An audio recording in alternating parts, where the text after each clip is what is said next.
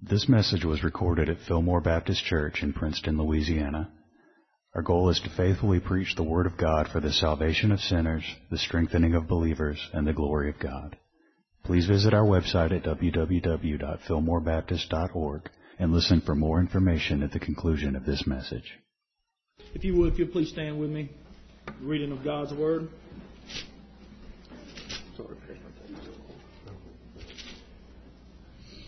We're going to begin with verses, uh, or chapter 23, beginning with verses 13 through 36. Matthew, I'm sorry, book of Matthew. I apologize. All right. Woe to you, teachers of the law and the Pharisees, you hypocrites! You shut the kingdom of heaven in men's faces. You yourselves do not enter, nor will you let those enter who are trying to. Woe to you, teachers of the law and the Pharisees, you hypocrites! You travel over land and sea to win a single convert, and when he becomes one, you make him twice as much a son of hell as you are. Woe to you, blind guides! You say, if anyone swears by the temple, it means nothing. But if anyone swears by the gold of the temple, he is bound by his oath. You blind fools! Which is greater, the gold or the temple that makes the gold sacred? You also say, if anyone swears by the altar, it means nothing.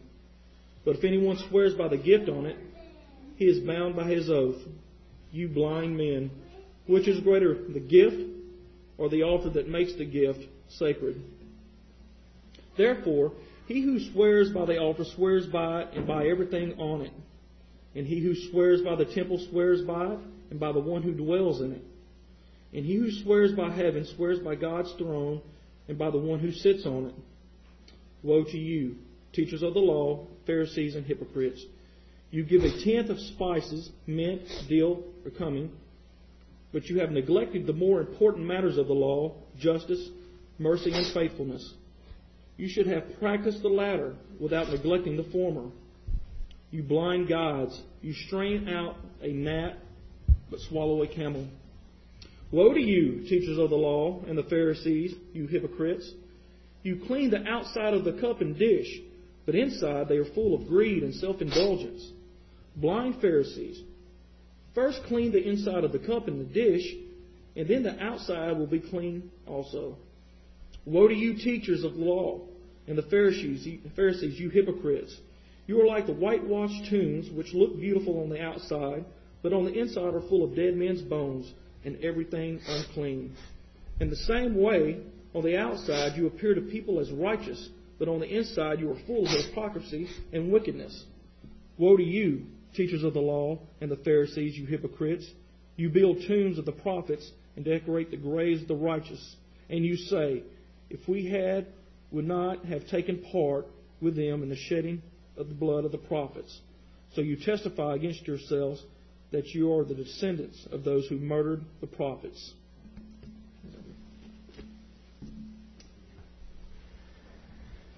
Let's pray. Father, we do come again this morning for your throne of grace.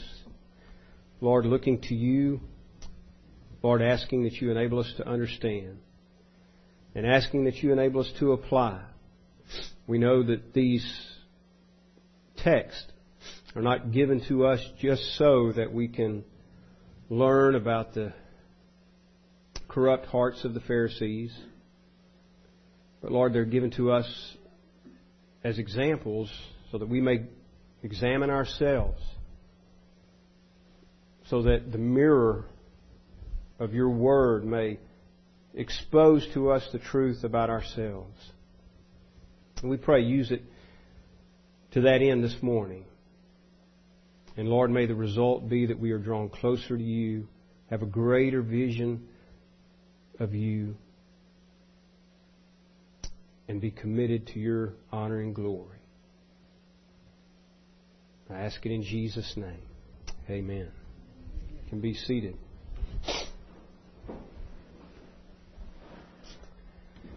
I'm actually going to um, try, Lord willing, to cover through verses uh, 33, 13 through 33. Um, and then, uh, Lord willing, pick up in verse 34 tonight, finish out the chapter. Um, this is a hard passage.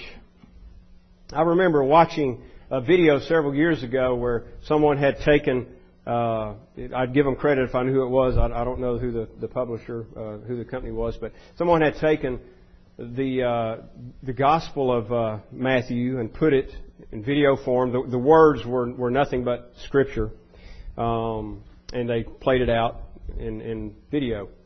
And for the most part, frankly, I was, uh, except obviously the words were good because it was all Scripture, but but but for the most part, I was a little disappointed in it because it seemed like they uh, they went a little far trying to make Jesus uh, be be the kind of man that a lot of people would like to picture him as. You know, just kind of bubbly and happy-go-lucky and that kind of thing. Uh, not quite the way Isaiah pictures him when he says he was a man of sorrows, uh, acquainted with grief. Um, but when they came to this passage, I was shocked after after you know had viewed the rest of it.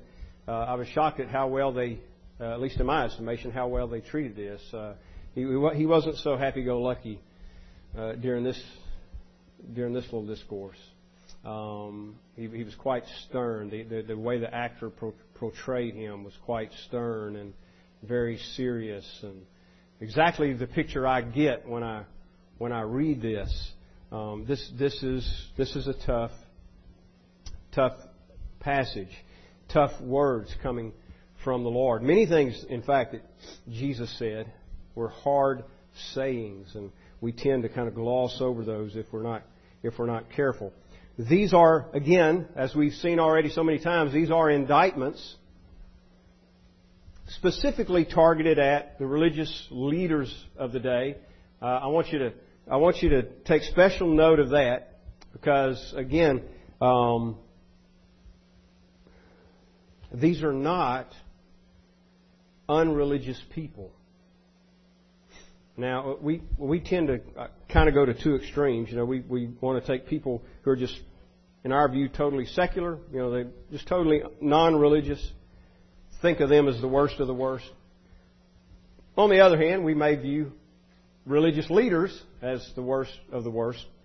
Um, but the, the truth is, every one of us, apart from Christ, are in the shape that these men were in.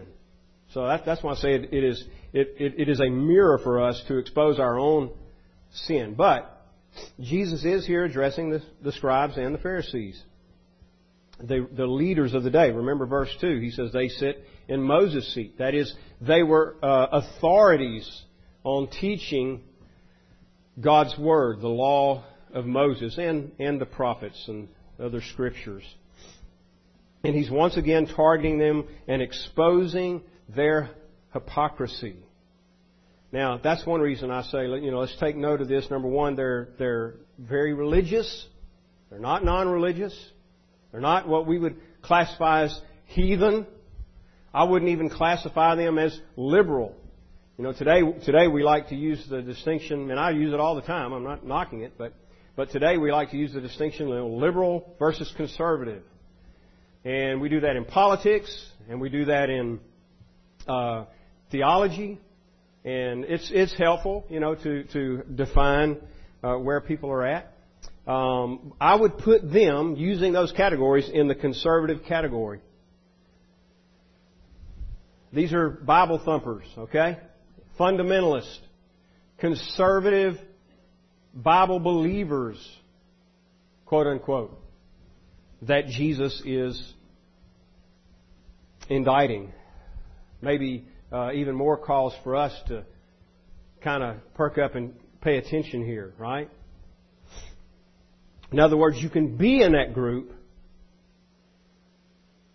and be considered by men to be faithful in that group fit all the criteria, and be a hypocrite. And again, Jesus is exposing their hypocrisy. He uses that uh, designation several times through here and reveals their ill motives. They do what they do, for example, to be seen of men. They do what they do um, for self. It's all self-centered. So let me pick back up again in verse 13. I, I do need to uh, note one thing also here. Um, these are called uh, oracles of woe.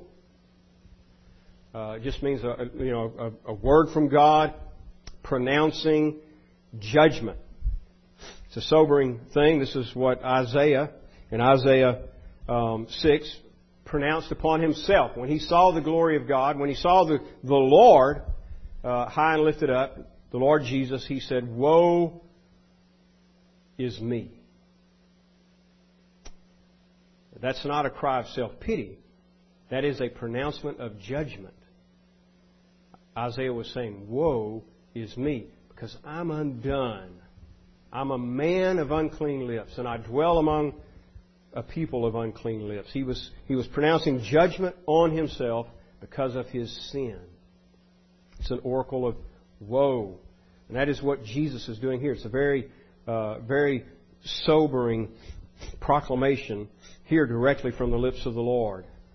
Sobering pronouncement upon upon the Pharisees and the scribes.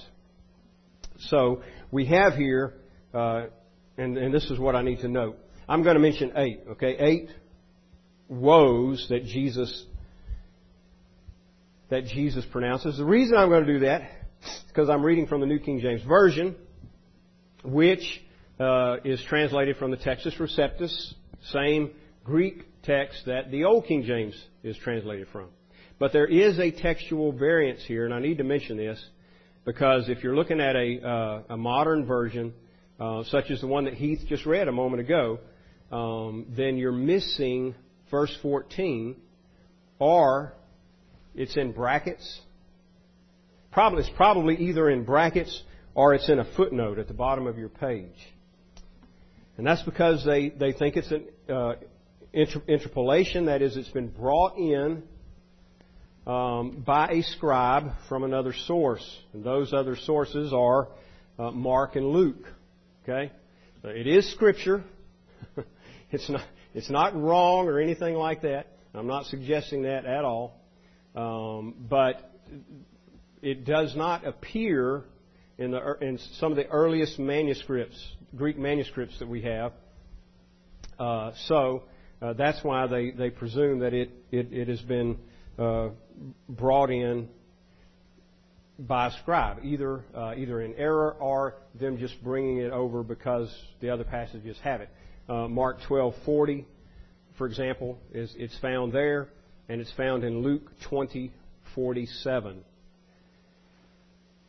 So this is a textual variance. That means it's not just a translation thing. If, if you're if you're uh, you know you see something different in the NIV, it's not just because they translated it different. It's because they're translating from a different Greek manuscript or set of manuscripts that did not contain it.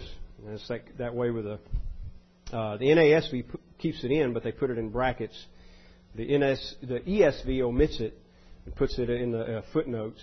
Uh, and uh, some of you may just have a footnote, like I do in the New King James. It's it's there, but it's got a little footnote attached to it to let you know what's going on. And uh, mine just basically says that some manuscripts don't have it. So that's why I'm counting eight woes because I'm including verse 14. If you don't have verse 14 uh, in there, then it, then it would be seven, obviously. Um, seven woes, and some commentators have pointed out that this is kind, these kind of uh, correspond to the seven blessings and the beatitudes, and in uh, in uh, uh, the Sermon on the Mount. So there, Jesus just pronounces seven blessings upon uh, his followers and you know, believers, and here it's seven woes for for the uh, unbelieving Jews. Uh, but again, uh, we're going to mention eight this morning, including verse 14. Okay. Verse 13. But woe to you, scribes and Pharisees, hypocrites! For you shut up the kingdom of heaven against men. For you neither go in yourselves, nor do you allow those who are entering. All right. So point number one is just um, uh, woes pronounced. Eight woes pronounced. And these again are pronounced upon the scribes and the Pharisees. Religious leaders. Another term for scribes is lawyers. They're not lawyers in the sense that uh, we might think of today. You know, they didn't call them up when they had a chariot wreck and uh, and try to sue each other. Um, not that kind of lawyer. These are lawyers in that they are experts in the law of Moses. They they they are very tedious in their copying Moses' law. They they carefully copy it out uh, to make uh, to make copies and uh, and learn it, memorize it, teach it, interpret it. And then the Pharisees, uh, just slightly different. They're more uh, a practical um, type teaching. They they teach people how to uh, take the law of Moses and apply it to everyday life. And the way that they did that, of course, was they they had made up all kinds of laws uh, to apply the laws that God had actually given. And we've talked quite a bit about that. So. So they relied a lot upon the tradition of men, and this is what they would bring people into bondage to. We're going to see in a moment here. And, and frankly, uh, I think just personal preference a lot of times. They just kind of, they, they taught people how to keep the law. But they knew how to uh, use it to manipulate people, and they knew how to work a lot of it in their own favor to, uh, to preserve power and so forth. So that's who he's targeting here. And the first one Interesting, isn't it? He says, They shut up the kingdom of heaven. This is the first woe. Verse 13. Woe to you, scribes and Pharisees, hypocrites. Remember what the word hypocrites means? Pretenders. And, and that's, again, key all the way throughout here. That's what he's expo- exposing. Their pretense. They're very religious, but they don't have the true religion. They're corrupt. They're corrupt in their beliefs. They're corrupt in their motives. They're blind. We're going to see that as we go on, and of course by that he means spiritually speaking. Woe to you, scribes and Pharisees. In other words, there's going to be judgment for you. Woe to you. You're judged, you hypocrites, you pretenders. Why? Well, number one, because you shut up the kingdom of heaven against men. That is a picture of them slamming the door. People want to enter in the kingdom. This is just an astounding thing to think about. People who, who are maybe moving that way, pressing their way toward the kingdom. And Jesus says it's as if you just, you shut the door on them. You don't let them enter in, and you don't enter in yourself. Again, verse 13. You shut up the kingdom of heaven against men, for you neither go in yourselves, nor do you allow those who are entering in. So, how do they do that? Well, again, it's by their perverted teaching by their manipulation, their, their power over the people, um, setting themselves up as authorities of God's law, and then misapplying it. Now, remember what we said last week. There is some legitimacy to their authority. I think Jesus clearly recognizes that. Um, in verse 2, for example, he says, They sit in Moses' seat. I don't, I don't think he's I, I don't take that as, as meaning they have uh, put themselves there or they pretend to have that authority. I think he's saying they are the teachers. That's just a fact. But they're using their authority, they're using their power in a corrupt way. So, as he said earlier, for example, they tell you what to do and they don't do it themselves because they're hypocrites, pretenders, and they use they use that uh, their perverted teaching, their perverted, corrupt interpretations of Mosaic law to actually prevent people from knowing the truth. So it's as if they, they shut the door of the kingdom on people as they're trying to enter. That is, people are coming to them for help, they're coming to them for understanding. And then they give them some, some perverted uh, interpretation, traditions of men. And by, by doing that, steer them away from the truth. Now, there's application there for us. Do, do we live in such a way as to testify to the truth of the gospel? Now, think about that for a moment. We're, we're a people who talk a lot about the grace of God, don't we? We talk a lot about mercy. We talk a lot about love. Do our words, do our, does our conduct, our behavior, our, our interaction with people, relationships, confirm those things or contradict those things? Do we live in such a way as to testify to the truth of the gospel? Or do our words and conduct cast doubt upon the gospel?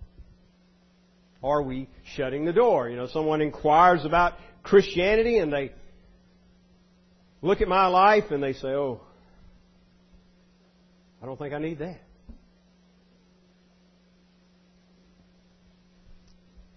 Woe to you, Jesus says. You shut up the kingdom of heaven against men. For you neither go in yourselves, neither do you allow those who are entering to go in. In verse 14, and again, this is the one uh, that, that some of you won't have in your text, but simply says this Woe to you, scribes and Pharisees, hypocrites! For you devour widows' houses, and for a pretense make long prayers. Therefore you will receive greater condemnation. So, secondly, they prey upon the desolate while pretending to be religious. That is, they've, got this pretense of care for people. You know, we love people, we love the law, so we're gonna, we're gonna teach people God's Word, and all the while they're pretending that, they're actually preying upon people who are putting their trust in them to teach them, to instruct them. And he gives, as an example here, widows, those who are truly desolate. They, they prey upon them. I want to mention something real quick right here that I, that I find interesting. Um, in, in Mark's account, and it may be Mark and Luke. Let me let me look at Luke real quick also. I, th- I think it's both of them. In Mark 12,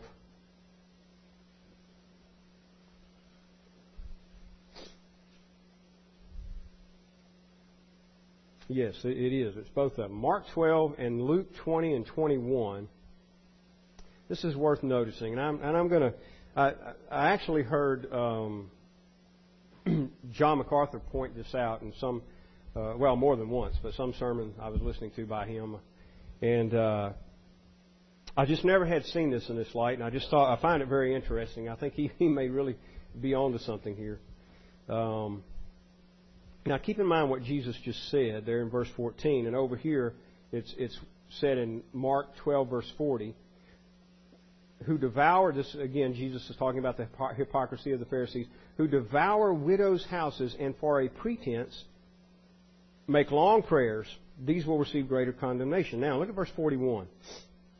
Now, Jesus sat opposite the treasury and saw how the people put money into the treasury, and many who were rich put in much. Then one poor widow, wow, what a coincidence. Jesus was just talking about, Jesus was just talking about how they take advantage of widows how they devour widows' houses. What a coincidence that Mark would just go right into a story about a widow. And Luke does the same thing in Luke 21. Well, it's not a coincidence at all. Then one poor widow came and threw in two mites, which make a quadrans. And he called his disciples, that is, Jesus called his disciples to himself and said, Assuredly I say to you, this poor widow has put in more than all those who have given to the treasury, for they all put in out of their abundance. But she, out of her poverty, put in all that she had, her whole livelihood. Now, immediately following that, in Mark 13, And then again, immediately following that same account in Luke 21, Jesus pronounces judgment, coming judgment upon Jerusalem and the nation of Israel. So, sandwiched between Jesus making this statement about the hypocrisy of the Pharisees, they devour widows' houses. Sandwiched between that and his pronouncement of judgment on Jerusalem, not going to be one stone left upon another, he says. Sandwiched between that, you have this story about this widow who throws in two mites all that she had. Now, if if you're like me, if your experience is like me, all you have ever heard about that story is is it, it used as an example of giving. This widow gave more than anybody else, which is certainly true. Jesus said that. She gave more than anybody else. Why? Because they gave out of their abundance. I mean, a lot of them gave much greater sums than she did, but she gave all that she had. And we've heard that preached and heard that preached. We need to be like the widow because she gave everything. Well, we do need to be like the widow in, in, in, in the sense that we do need to give everything. We do need to give everything. And I, that's why we so easily find an application for that there. But I'm inclined to agree with John MacArthur's assessment here of the passage and say, given the context, that that's not at all what Jesus is saying. What, is, what he's doing is giving an example of how the scribes and Pharisees devour widows' houses. A widow who is already destitute is being allowed to take all of her living and give it to them for the ministry. Now, you don't find that in the church. When you get over into the book of Acts, the church is instructed to care for widows who are truly destitute. Not take all their money. Even though uh, we see that played out still today, don't we? Not just with widows, but with others. So I think what Jesus is doing there is giving an example of the kind of abuse that's going on, and he's so he's so angry about it that he immediately goes from that into a lengthy discourse concerning judgment that he's going to bring upon Jerusalem for that and for many, many other things. Um, so th- this is the kind of thing that they were they were doing, that they were engaging in, abusing people rather than caring for people. So th- there's another woe. Woe to you, you devour widows' houses. And for a pretense make long prayers. See, they, they can present themselves as, as very religious, very, very dedicated, very committed to God. But he says, You will receive the greater condemnation. And then number three, Woe to you, scribes, verse 15. Woe to you, scribes and Pharisees, hypocrites, pretenders, for you travel land and sea to win one proselyte. And when he is won, you make him twice as much a son of hell as yourselves. That's number three. They practice deadly proselytizing. Again, this is somewhat astounding to me. You, you always. I guess we would tend to think, okay, if, if people don't love the truth, then they would not proselytize at all. To, to proselytize is just to seek converts. But that's not true of the Pharisees. Jesus says they are very zealous in their proselytizing. So much so that they'll travel over land and over sea even just to make one convert with false doctrine. now, do we see that in our own day? Of course we do. I mean, we can we can think of of uh, religions, organizations like the Mormons. The males hit a certain age, 18, I believe it is. They have to spend two years on the mission field. And they ship them all over the world, preaching a false gospel. Jehovah's Witnesses? How many times have you heard a Christian say, Boy, I admire them for their zeal? Well, they do. They have zeal. So did the Pharisees. So again, if you, if you picture them as being just kind of lethargic, lazy, liberals, that's not them. These are people that we would more likely look at just from all outward appearance and say, boy, they are on fire for the Lord, aren't they? I mean, they hustle money for God's house. They travel across land and sea to win one convert. They're on fire for the Lord.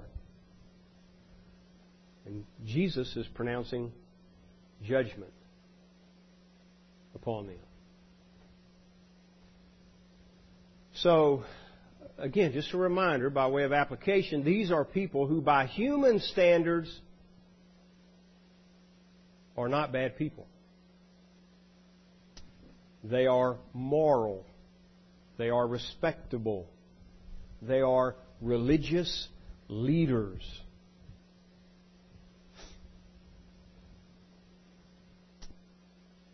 So, Jesus says you travel in and see, you make them twofold the child of hell. They do that because they're giving them false doctrine, as we've already seen, shutting the door of the real kingdom upon them. Now, what are we teaching our converts? Are we feeding them the truth? Boy, these, these are important things for us to think about because these things are so subtle.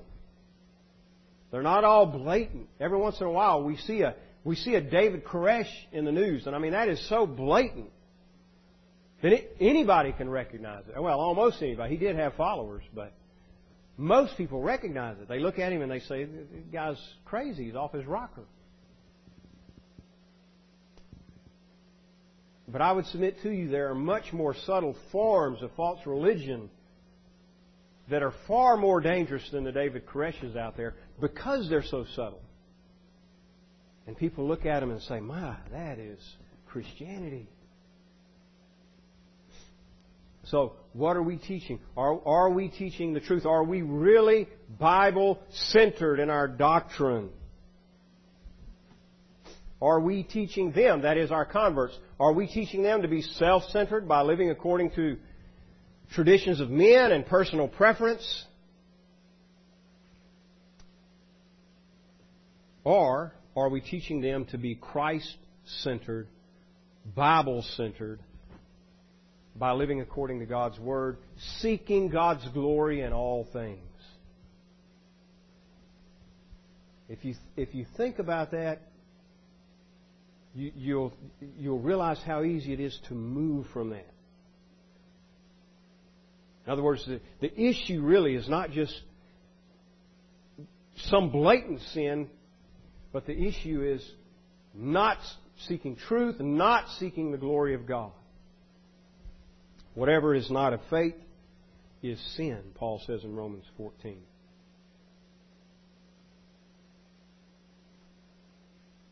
And number four, they distort the truth to suit themselves. This is kind of a lengthy one here, through verses um, 16 through 22. And a lot of it has to do with, of course, with their religious practice and their culture, so it's going to be a little foreign to us. Verse 16 Woe to you, blind guides! Now, he, he calls them blind, hypocrites, blind. They're, they're, they are like the leaders of Isaiah's day in Isaiah 56. Isaiah calls them blind watchmen. You know, they, they had watchmen set on the walls to warn of danger. And Isaiah said, You're like blind watchmen and dumb dogs. dumb meaning you can't bark.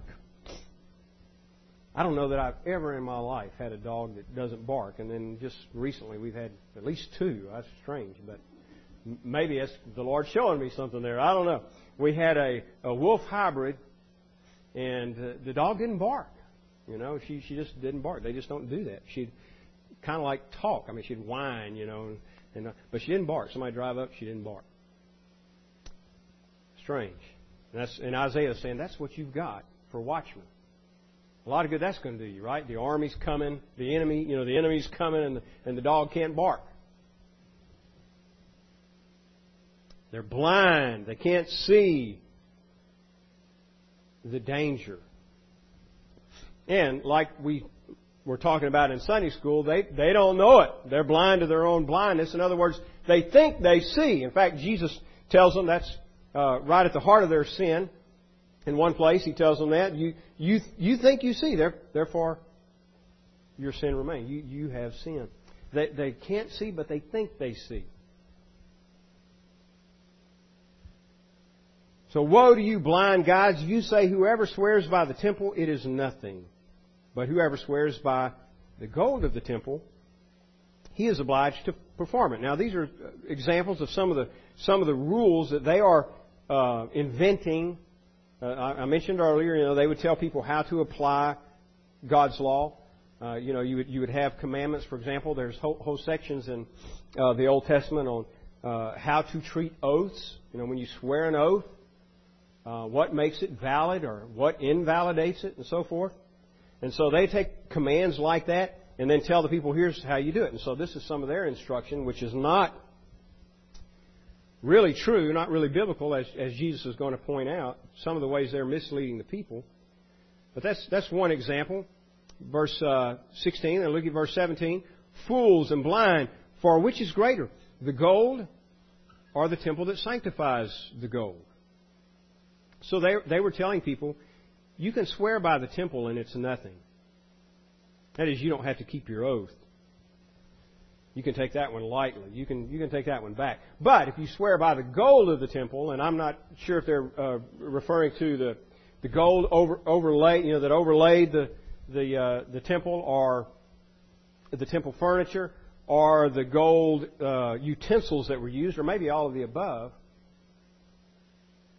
But they were saying, now if you swear by the gold of the temple, now you're under obligation. Your, your oath is valid. You must keep it.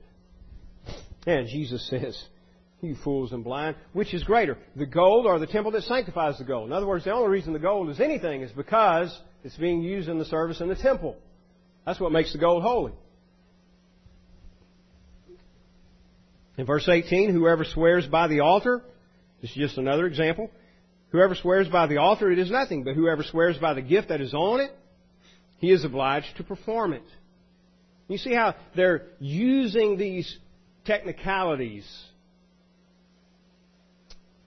no doubt to their own advantage.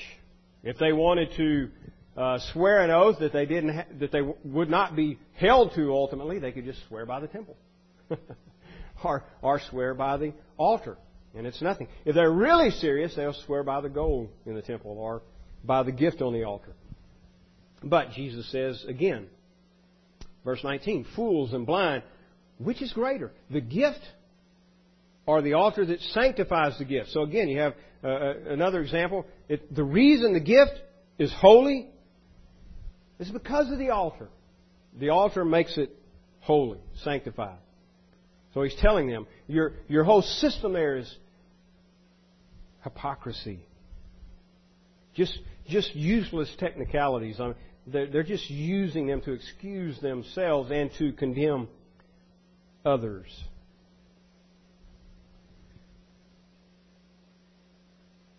In verse 21, he who swears by the temple swears by it and by him who dwells in it. Now he takes it even further back. So even if you swear by the temple, you're swearing by it and by him who dwells in it. So, in other words, ultimately, you're swearing by God. In verse 22, and he who swears by heaven swears by the throne of God and by him who sits on it. So they may think that they're excusing themselves, that they, through their technicalities, are releasing themselves from commitment, but Jesus is saying, oh no. Ultimately, you're swearing by God. And God knows. I mean, He's not fooled in all these things. Verse 23. This is number five. They neglected the weightier matters of the law. And you, you obviously see some um, bleed over in all of these because they all, uh, in one sense, describe the same thing. He's just giving different examples of how their hypocrisy plays out. So, number five, woe to you, scribes and Pharisees, hypocrites. Again, pretenders. For you pay tithe of mint and anise and cumin and have neglected the weightier matters of the law, justice and mercy and faith. These ought you to have done without leaving the others undone. Now, what's he talking about? These these little uh, herbs, um, mint, anise, and cumin. First of all, the, uh, under Mosaic law, they were commanded to tithe. That is to give a, a, a tenth of all of their increase. Now, this goes back to what I was saying earlier in identifying the Pharisees. They were so strict in these matters that they didn't just do that with their crops out in the field. They did it with the little herbs and plants and things that they grew on the windowsill in the house or out right outside the door. That's how strict they were about keeping God's law concerning tithing. They were not liberals in these matters. More like ultra conservatives.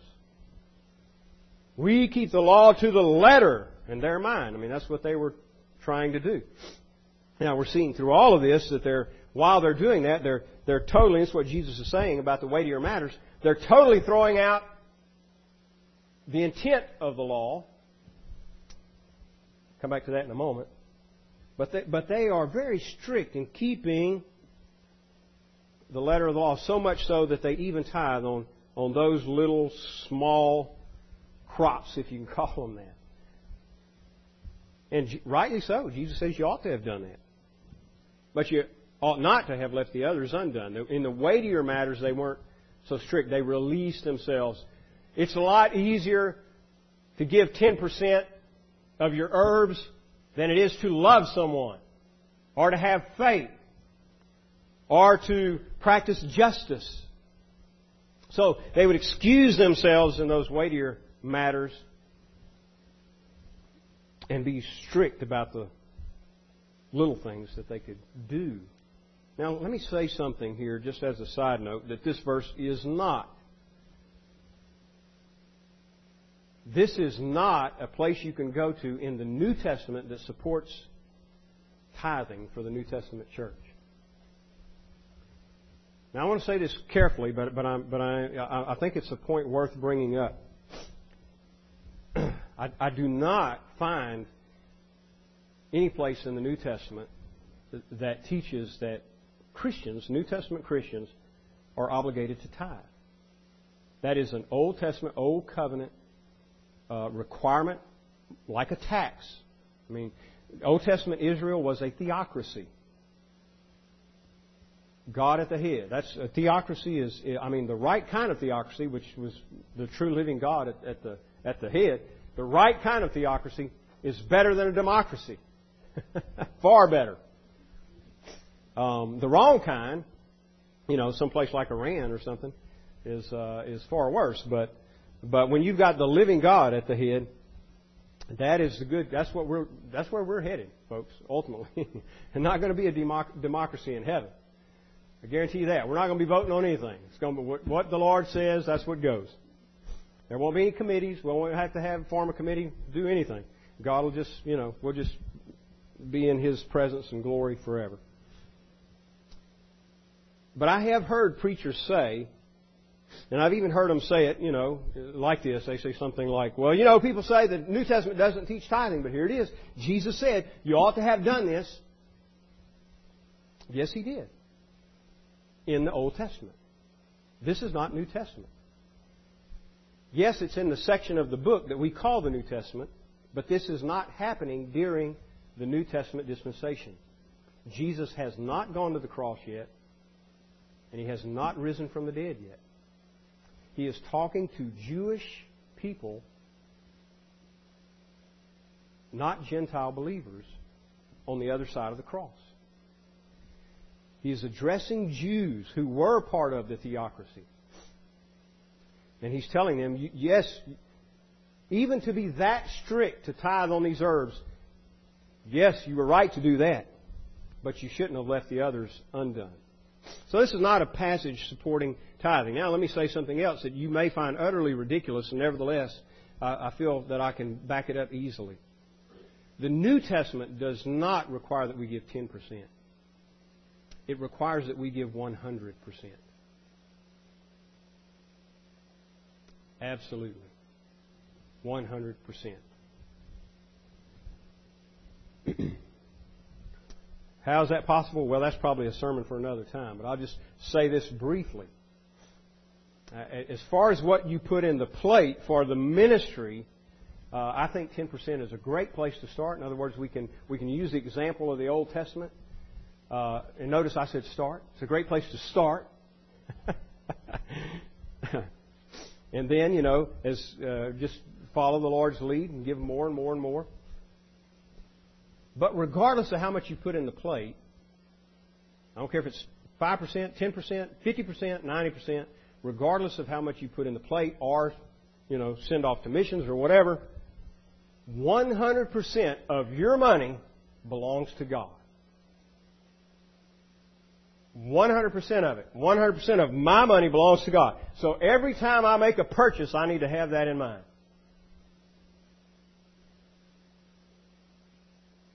That I'm just using His money. Now, can I use it?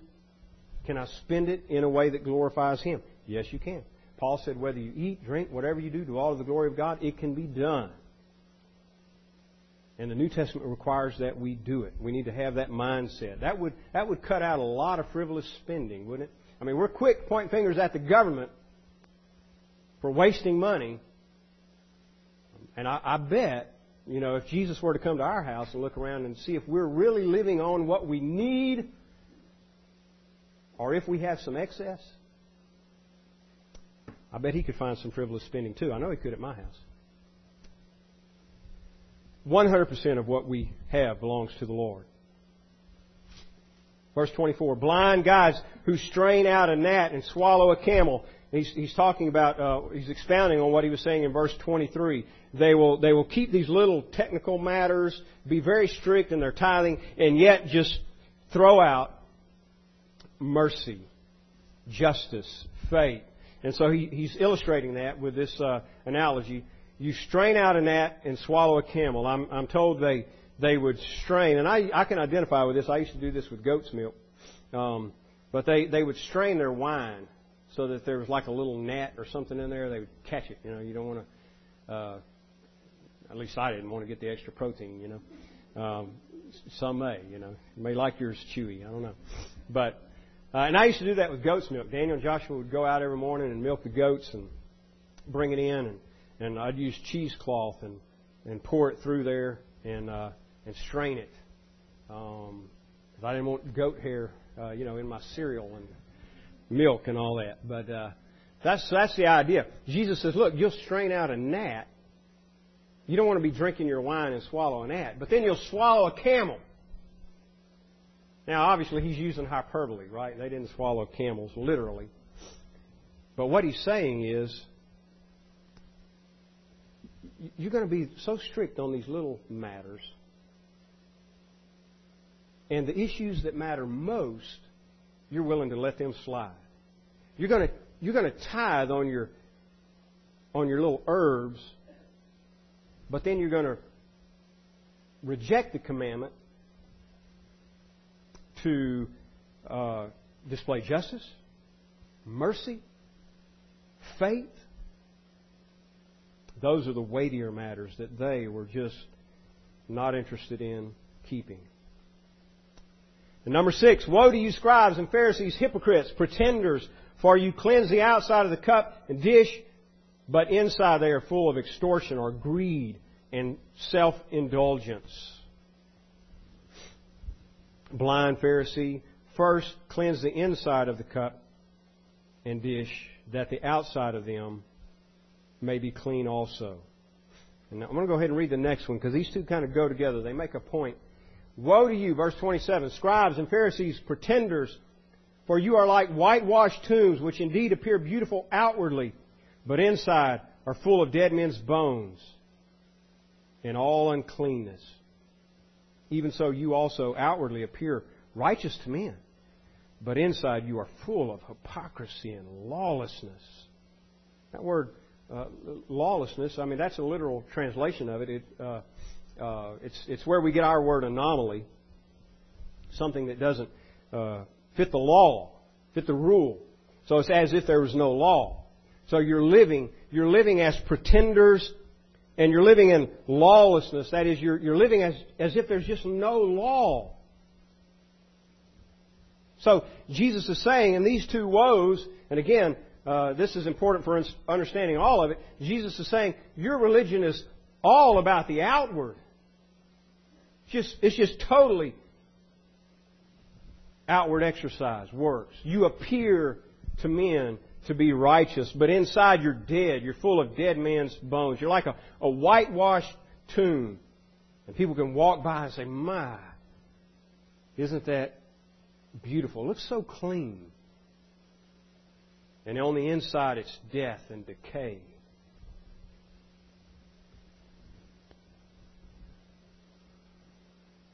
So, again, what about us? Is our religion first and foremost a matter of the heart? Or is it primarily outward? Are, are we pursuing holiness?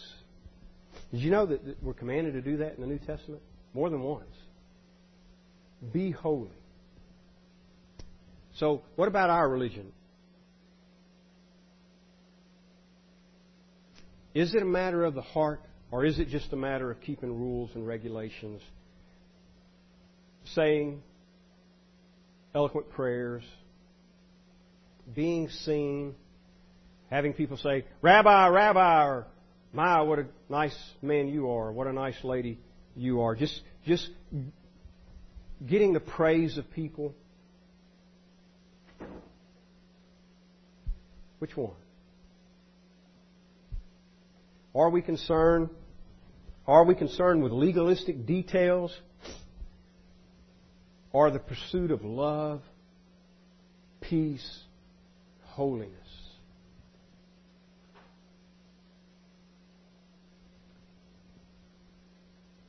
Christianity is a religion that cleans the inside and then it works from the inside out. Well, I know I'm running out of time, so here's the last one. They're descendants of murderers of the prophets. Verse 29. Woe to you scribes and Pharisees, pretenders, because you build the tombs of the prophets and adorn the monuments of the righteous, and say, If we had lived in the days of our fathers, we would not have been partakers with them in the blood of the prophets. That sounds good, doesn't it? What he says is, you know, you, you, you build the tombs of the martyrs.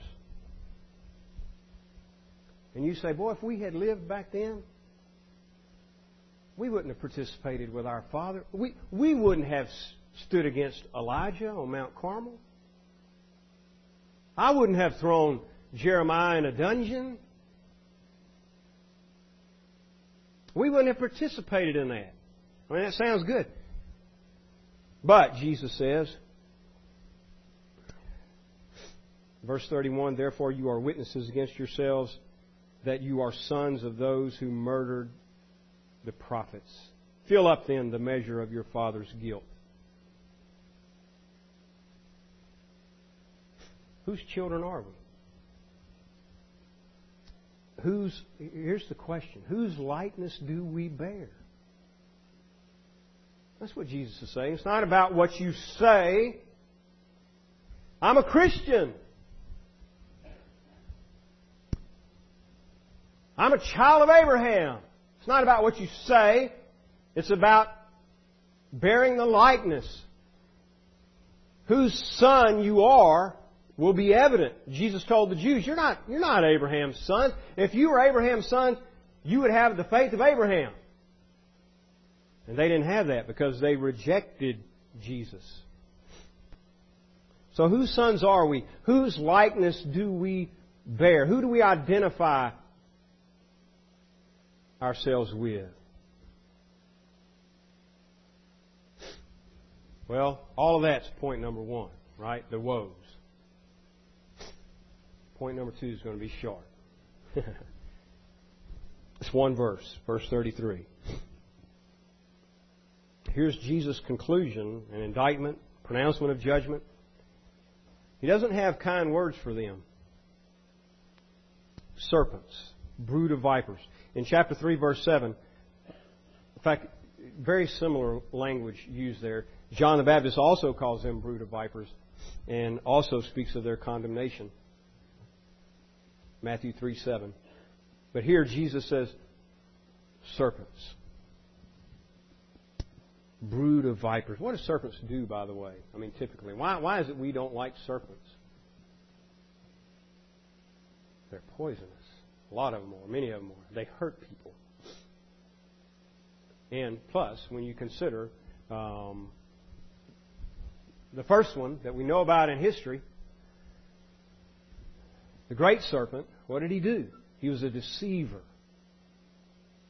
That's what Jesus is saying. You, they know what he's saying. They know what he's saying. You serpents, you brood of vipers. In other words, this, he's, he's looking at them and he's saying, you know what I see?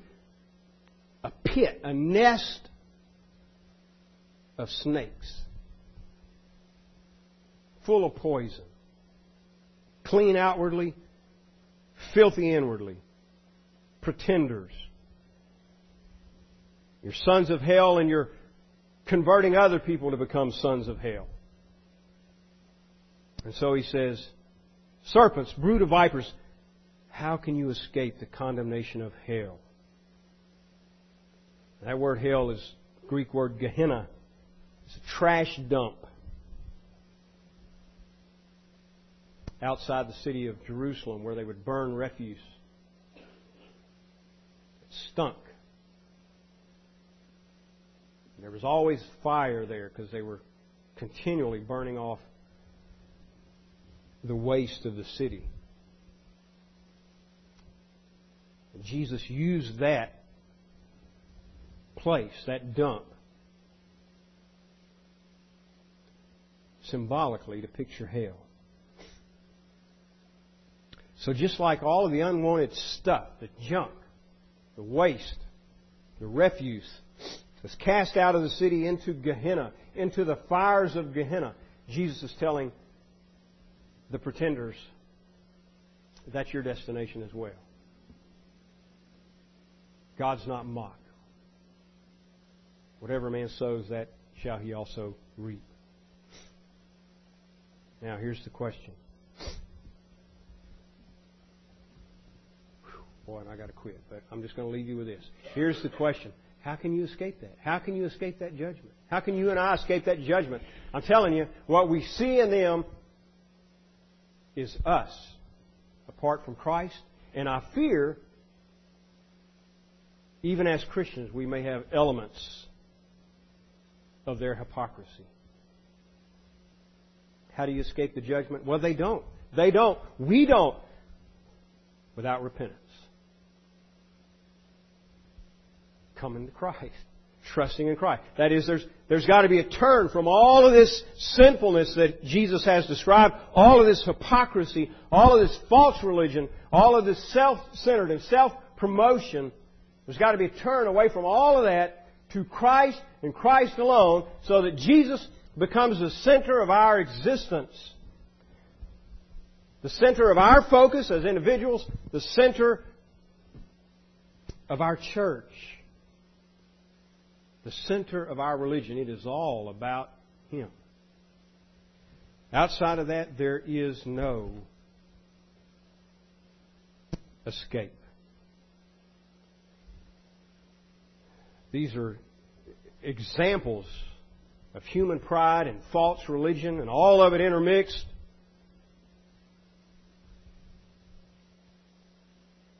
And it all deserves the condemnation of hell it's all the product of sons of hell. There's only one escape from it. And that's through faith in Jesus Christ. That's what they reject. Lord willing, we'll talk more about that tonight. Would you stand, please? This sermon is made available through the ministry of Fillmore Baptist Church in Princeton, Louisiana. Our desire is to faithfully proclaim the message of salvation which God has provided in the life, death, and resurrection of Jesus Christ our Lord. For more resources and information, please visit our website at www.fillmorebaptist.org. You may use the links there to contact us or write us at Fillmore Baptist Church, 6304 Highway 80, Princeton, Louisiana 71067.